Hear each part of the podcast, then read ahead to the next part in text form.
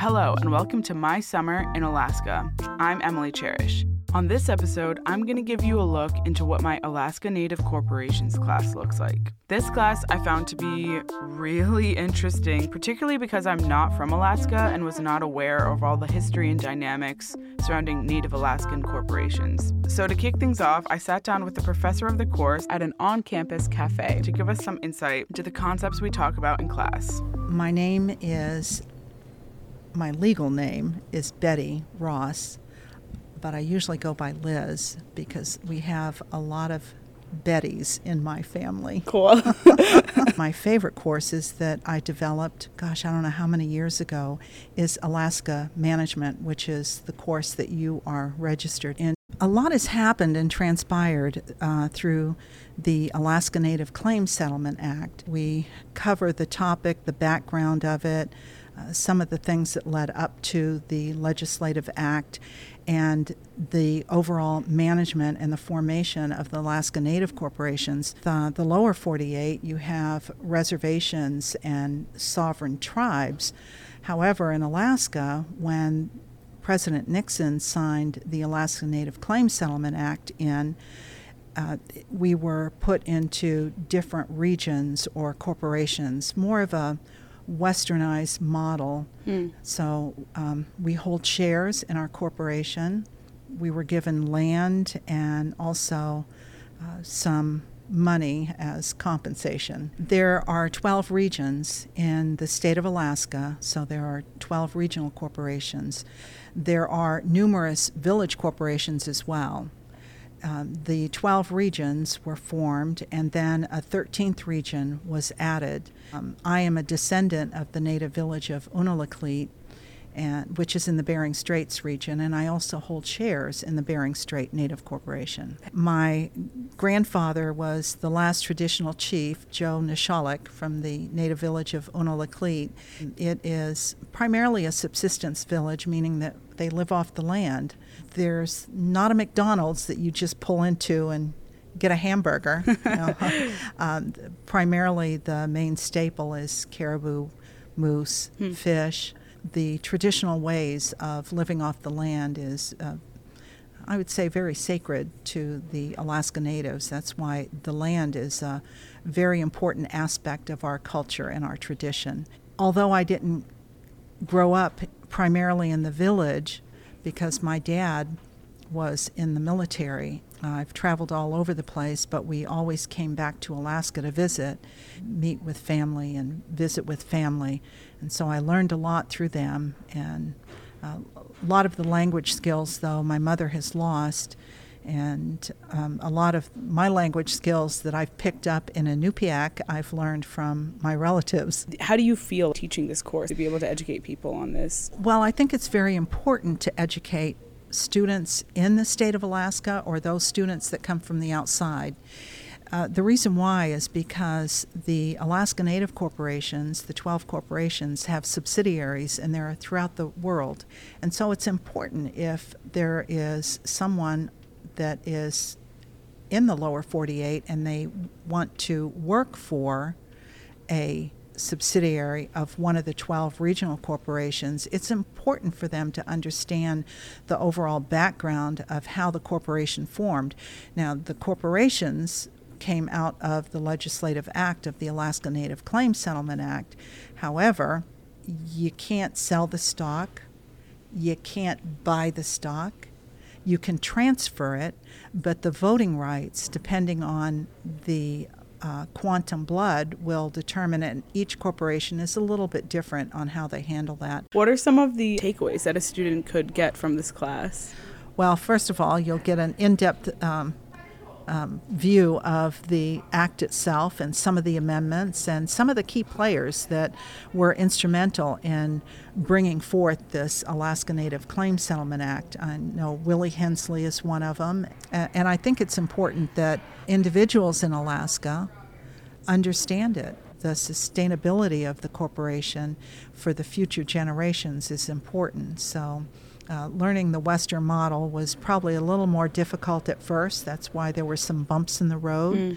Mindset on land and how that's different from a Western oh, style. Gosh, well, we value our land here in Alaska. It's one of the things, uh, like I said earlier, is very near and dear to us. You don't want to strip it completely and then walk away. So you have to be uh, protective of the land because it's going it has to sustain us for many years to come. Change is always prevalent with the environment changing, with technology changing, with um, people changing. Things will change. You have a lot of the younger generation that is so linked to their social media and there are good and bad things about it, but the thing I think that pulls at my heart a little bit is that some of them aren't learning some of the traditional ways that got them here in the first place. Yeah. And I think that's one thing that I think is um, quite a bit different is technology has changed the whole face of the uh, Alaska Native. I asked my professor if she had any recommendations for students who could speak to kind of what we were talking about in class. Without hesitation, she recommended my next guest. My name is Jillian Bjornstad, and we are at the University of Alaska Fairbanks. Currently, I'm working with Rural Student Services and the Rural Alaska Honors Institute program. Going through college, I was a part of Rural Student Services, and I also participated in the Rural Alaska Honors Institute, or RAHI, in 2015. I grew up in Sand Point, Alaska, which is along the Aleutian chain in the Shumagin Islands. Basically, a small fishing community where a lot of people do subsistence fishing and commercial fishing, and it's a two and a half hour flight from Anchorage, Alaska, and even further from here, but pretty small, about 900 people or so. Everybody's pretty close. You know everybody for the most part. Um, my graduating high school class was three three kids. Yeah. Whoa, that's crazy. what if you don't like one of them?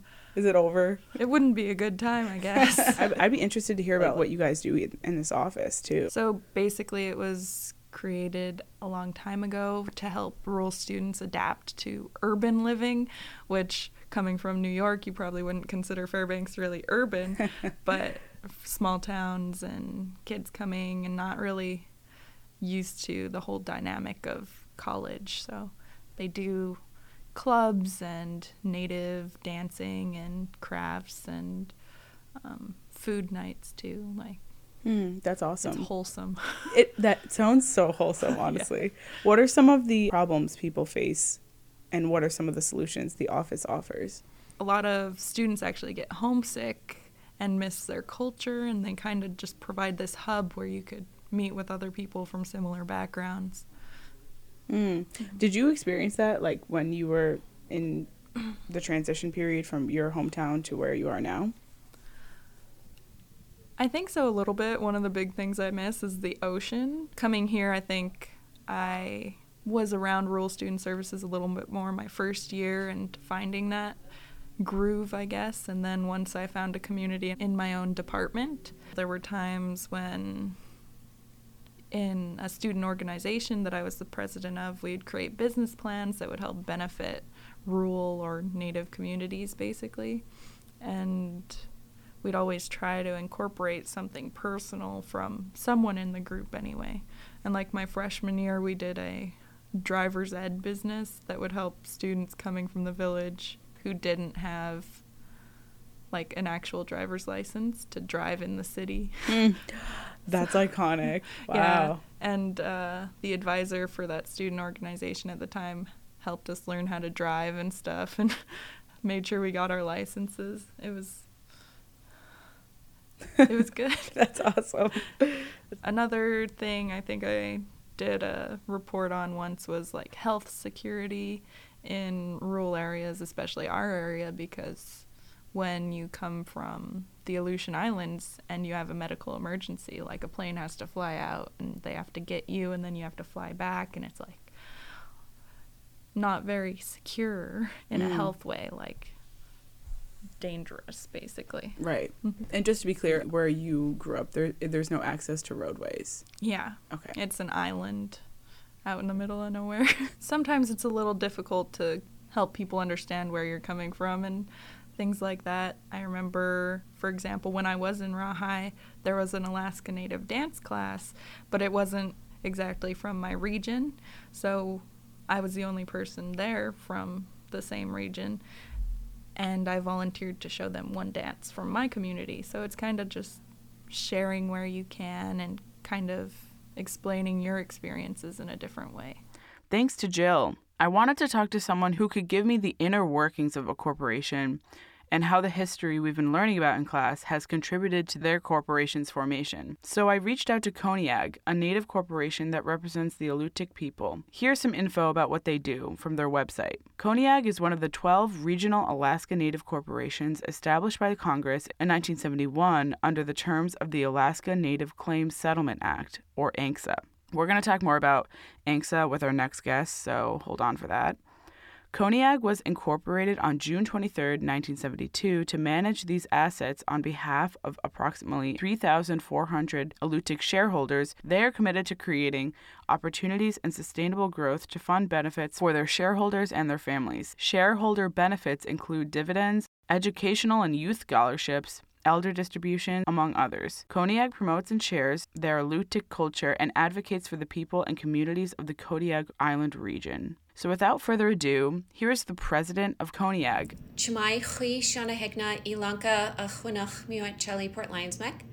Hello, my name is Shauna Hegna. My family is from the villages of Afognak and Port Lions, and currently I serve as the president of Koniag, which is the Alaska Native Regional Corporation that represents the 4,300 Alaska Native shareholders who call Kodiak Island home. I grew up in Port Lions, which is a small village of about 200 people on Kodiak Island. So it's only accessible by boat and plane. Uh, there are no roads that connect to my village. Um, so if you haven't grown up in a small, remote, rural community with 200 people, uh, to put it in perspective, there were five people in my high school graduating class.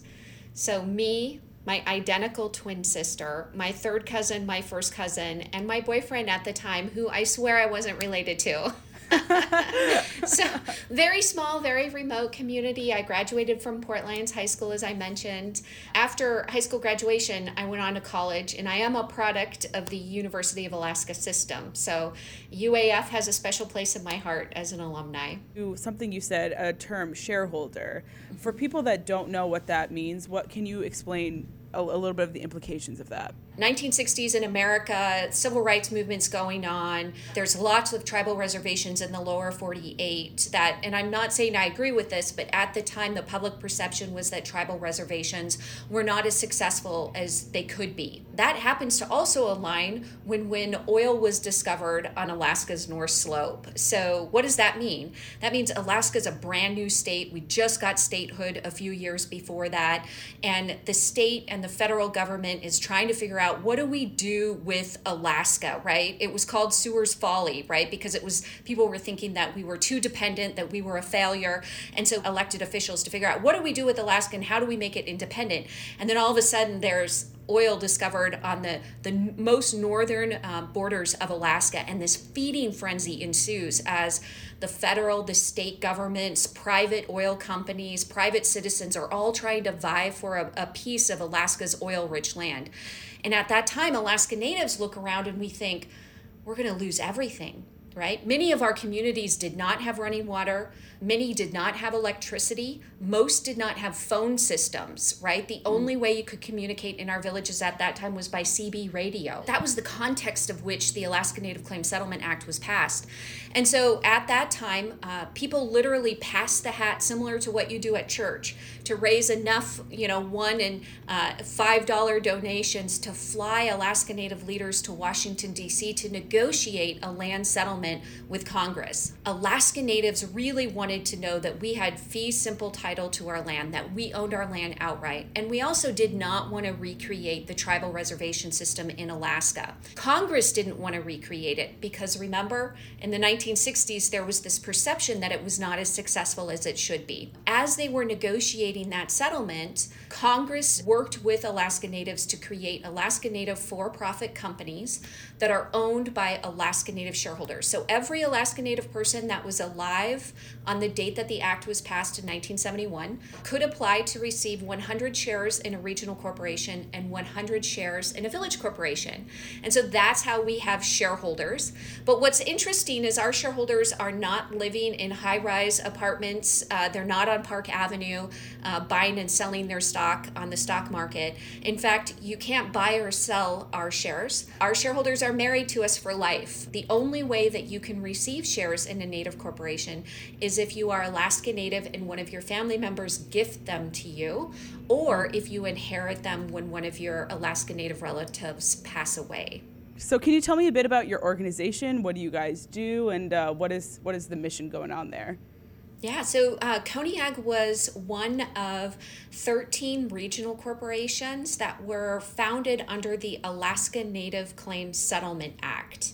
Uh, so, for generations, Alaska Native people uh, fought for our right to own our own land, uh, for access to subsistence uh, resources, economic development opportunities, uh, and those types of things. So, in 1971, uh, through a legendary congressional act, the Alaska Native Claims Settlement Act, corporations, Native corporations, were established. So Koniag is one of 13 regional corporations, and there are more than 200 village corporations. And so we own the land, uh, the traditional uh, land on Kodiak Island that our people have lived off of for 7,500 years on behalf of our Alaska Native shareholders. So, our mission is to uh, operate for profit companies to make a profit so that we can provide dividends um, and other really important benefits to our Alaska Native shareholders, like uh, elder benefits, uh, funeral assistance programs, college scholarships, scholarships for children, those types of things. So I'll tell you some stories about some of the folks that we've uh, worked with in just the last year. So no one can have a conversation in 2021 and 2020 without talking about COVID 19. In Alaska, uh, one of the biggest struggles that we had was access to food security. So when you think about Alaska, so many of our communities are not connected by road. Um, and so the only way that you can get groceries, for instance, in a village like Port Lions where there is no grocery store, is to actually actually travel by boat or plane to the nearest hub community, which is Kodiak City. Uh, so, for my parents who still live in our village, that means that they had to charter an airplane, which is a little small prop airplane, uh, and fly 15 minutes to Kodiak City to get their groceries.